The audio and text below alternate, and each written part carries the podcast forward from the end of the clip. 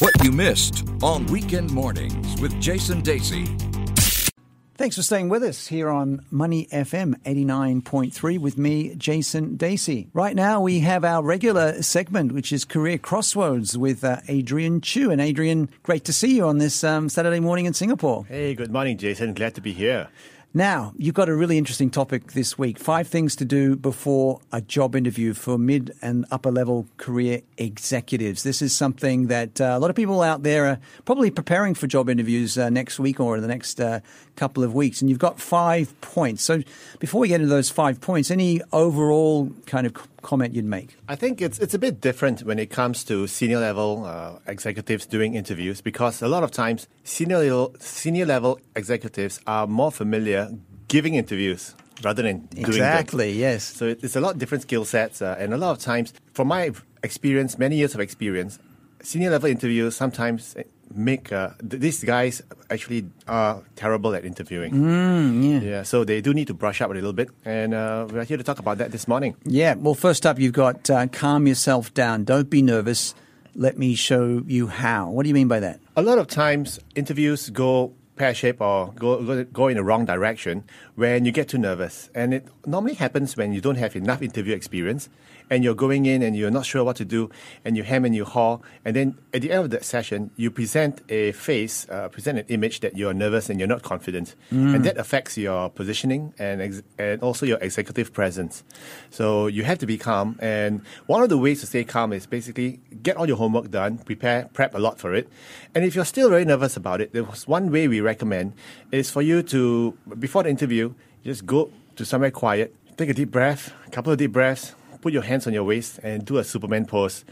Mm. Take a deep breath, and, and that normally charges your adrenaline. That normally charges all the positive hormones in your body. And after that, you walk in, it's you feel a lot more positive. I get it. Yeah, I guess sometimes too with these mid-level and upper-level executives, they may not have done an interview for many years because they've been in the same job for a long time. They've been laid off, and now they're feeling desperate. You know, they really want that job. So who can blame them for feeling nervous? Yeah, that's right. It's all or nothing. But you know, at the same time, don't look at it as an interview because a job interview is usually is like, a, so why do you want to join my company? Mm-hmm, kind of thing. Mm-hmm. Uh, look at it more like a career conversation because yeah. for as much as as, as a senior level employee, as, as a senior level interviewee, as much as they're choosing you, you're also choosing them. Yes. So the balance of power is quite equal, and it's in, sometimes it's even in your favor because if you do really well, you can decline the offer. Right, right. I guess it's getting that rapport too with the person talking to you because uh, we always want that rapport with people we're working with, right?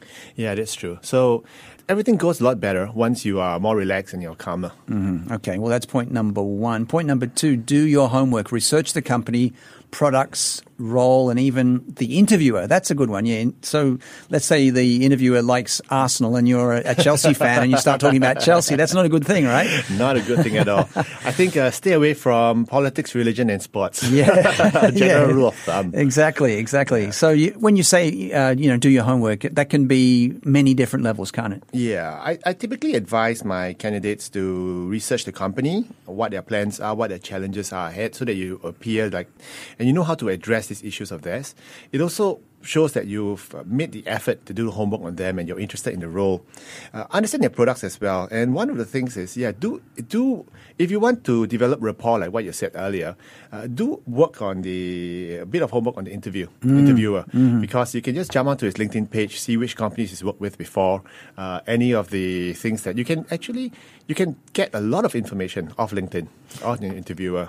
Yeah, that's a good point. But you, is there a, a, you know a chance that you could maybe become too much of a smarty pants, where you can say, "I know everything about you, I know everything about your company," and then maybe it's not all accurate. That can maybe be a disadvantage. Yeah, that's right. So you have to make sure that it's uh, right homework being done. I mean, Google has a lot of uh, accurate information, and of course, when you're doing homework on your st- on your on your interviewer, just don't come across like, a, like you're a stalker or something. so I've got to ask you, you know, with uh, LinkedIn, and you know, we're both quite active on LinkedIn, and if anyone's listening out there, please please connect uh, with myself and, and Adrian Choo, career coach and author of Career Crossroads on LinkedIn, because we always love to make new connections. But when we're talking about uh, looking at someone's page on LinkedIn and they can see that you looked at your at their page, and let's say it's ahead of a job interview, is that a good thing or a bad thing? I think it's a good thing. It shows uh, that you're interested, that you looked the person up, and I think it's also good that uh, he, if he's on LinkedIn, he sees he's able to see your profile as well.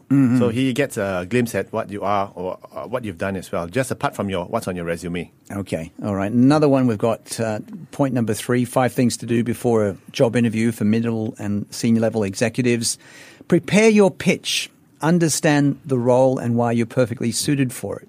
Yeah, this falls under the do your research bit as well.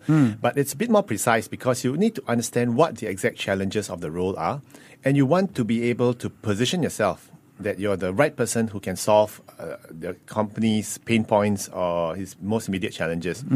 So if you look at the whole process, the interview is literally the sales pitch where you have to make sure that uh, you have the attributes, you have the skills, you have the knowledge, who's- and you're able to solve uh, their most pressing problems.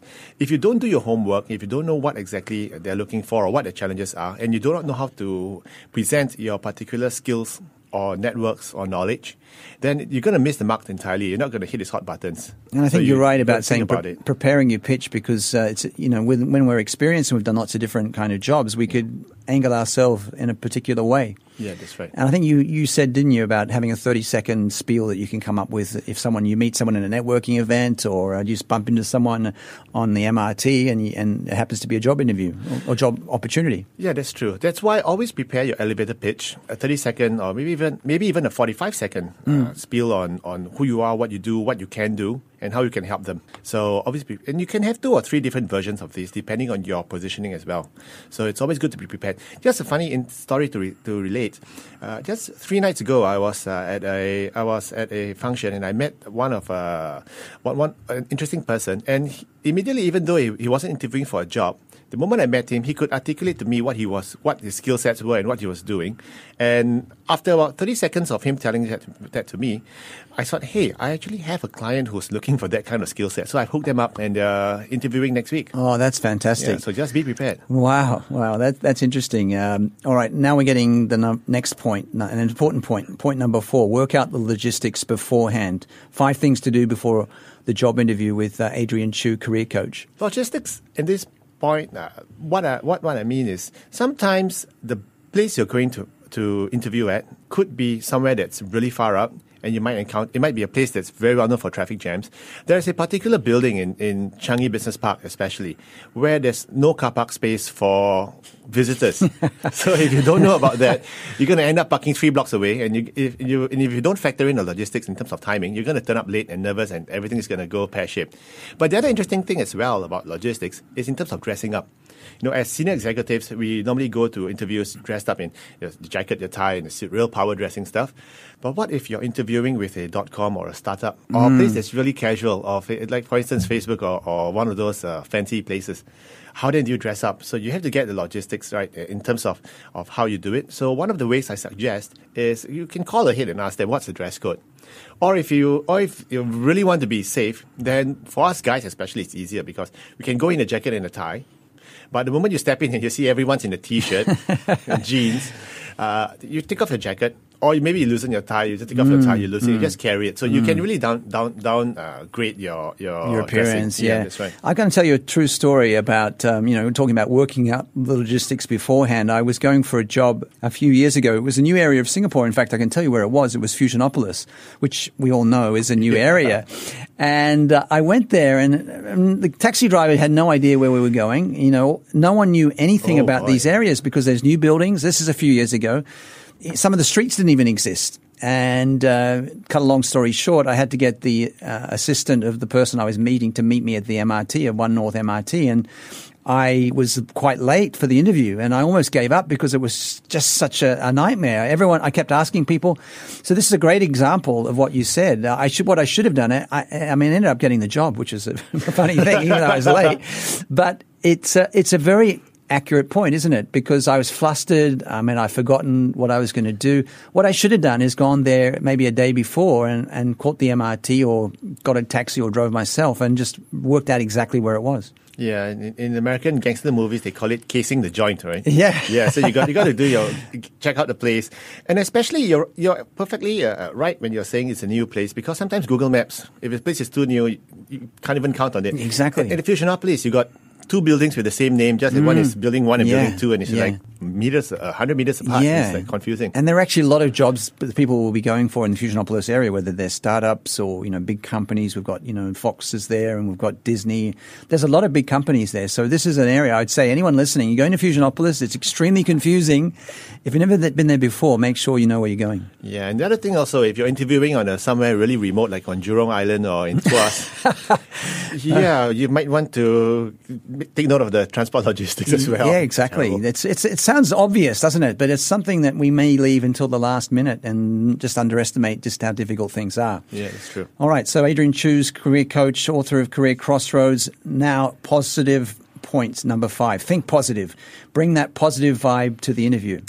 Yeah, a lot of times my candidates, uh, my clients, they feel very nervous when they go in, and, and the negativity shows through the throughout the interview itself. So uh, go in with a very positive attitude. You know, like it's like uh, it's a learning curve. Uh, so even if I don't get it, even if I don't get this role at this company, am I any worse off today than I was last week? And the answer is probably no. So come in with a very positive mindset. Come in with a thinking that you know it's it's not all or nothing. Come in with a mindset that hey, in the worst case scenario, even if I don't get this job, I would have made one very good networking connection with the hiring manager. And sometimes even when you're rejected for a role, a particular role you're interview- interviewing for, sometimes it's not because you're terrible at it. Sometimes the fit just isn't there.